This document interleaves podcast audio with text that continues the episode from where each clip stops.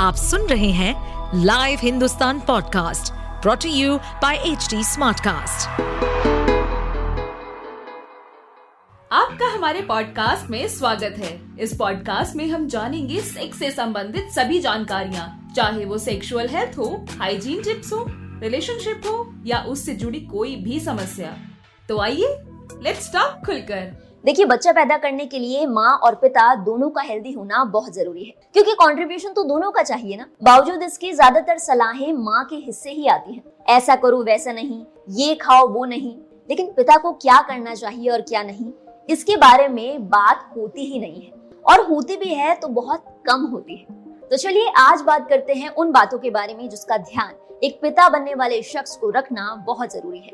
लेकिन उससे पहले ये जान लेते हैं कि एक बच्चे के पैदा होने में पिता का कंट्रीब्यूशन कितना होता है।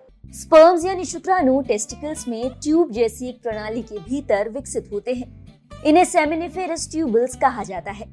जन्म के समय इन नलिकाओं में साधारण गोल कोशिकाएँ होती है। प्यूबर्टी के दौरान टेस्टोस्टेरोन और अन्य हार्मोन की वजह से ये शुक्राणु कोशिकाओं में बदल जाते हैं। कोशिकाएँ तब तक विभाजित होती हैं और बदलती रहती हैं, जब तक कि उनके पास एक सिर और छोटी पूंछ ना हो। इन्हें टेटपोल कहा जाता है।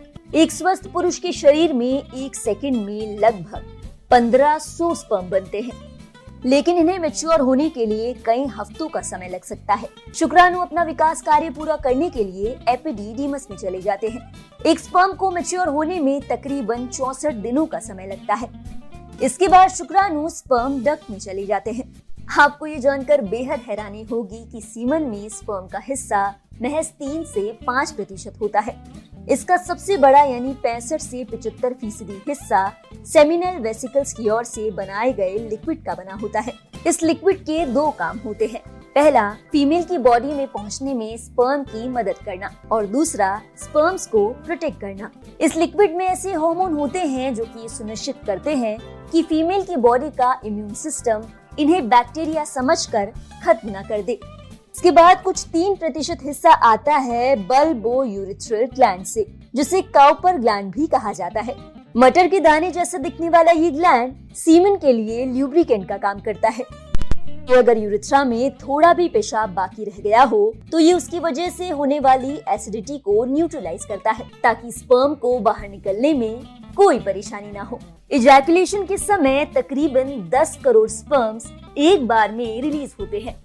और प्रेगनेंसी के लिए चाहिए केवल एक स्पर्म बावजूद इसके ये दुनिया की सबसे मुश्किल रेस है।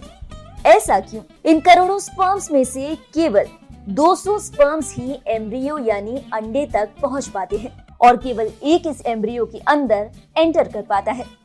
तो देखा आपने, एक बच्चे के लिए पिता की भूमिका कितनी अहम है। इसलिए बहुत ज़रूरी है कि पिता भी माँ की ही तरह अपना बहुत सारा ख्याल रखें और इन बातों पर ज़रूर गौर करें। हरदम फीमेल्स में इनफर्टिलिटी की प्रॉब्लम नहीं देखी।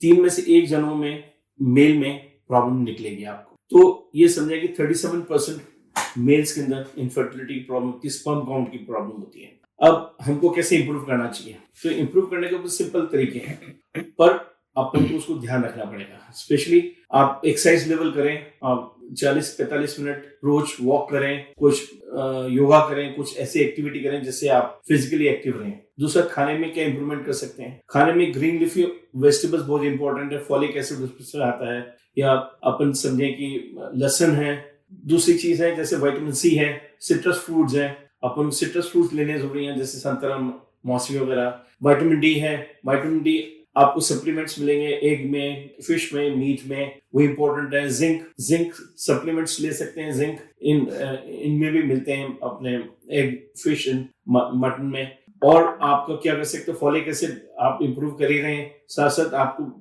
आपका जो प्रॉपर स्लीप होनी चाहिए। वेट रिडक्शन ऑप्टिमल लेवल रहना चाहिए। स्लीप प्रॉपर होनी चाहिए। ये सब चीज़ें इक्वली इंपॉर्टेंट स्ट्रेस कम होना चाहिए। स्ट्रेस बढ़ता है तो कोर्टसोल बढ़ता है। कोर्टसोल बढ़ता है तो एंटी टेस्टोस्टेरोन की तरह काम करता है वो। तो टेस्टोस्टेरोन हार्मोन्स हम इंप्रूव करेंगे तो ऑटोमेटिक फर्टिलिटी इंप्रूव करेगी। आपके पहनावे के अंदर भी थोड़ा ध्यान रखने की ज़रूरत है। आपके अंडरवेयर्स थोड़े से लूज होने चाहिए।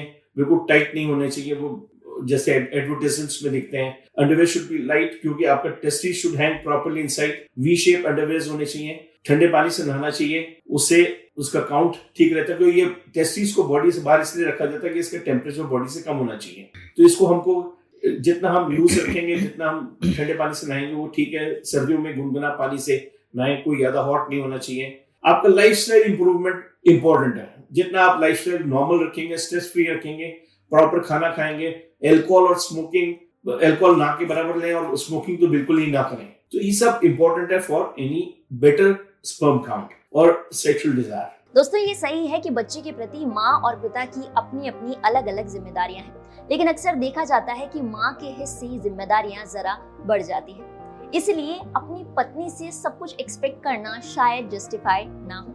बहुत ज़रूरी है कि अगर वो बच्चे को कंसीव करने के लिए ढेर सारी कोशिशें कर रही हूँ तो आप भी उनका हाथ बटाएँ।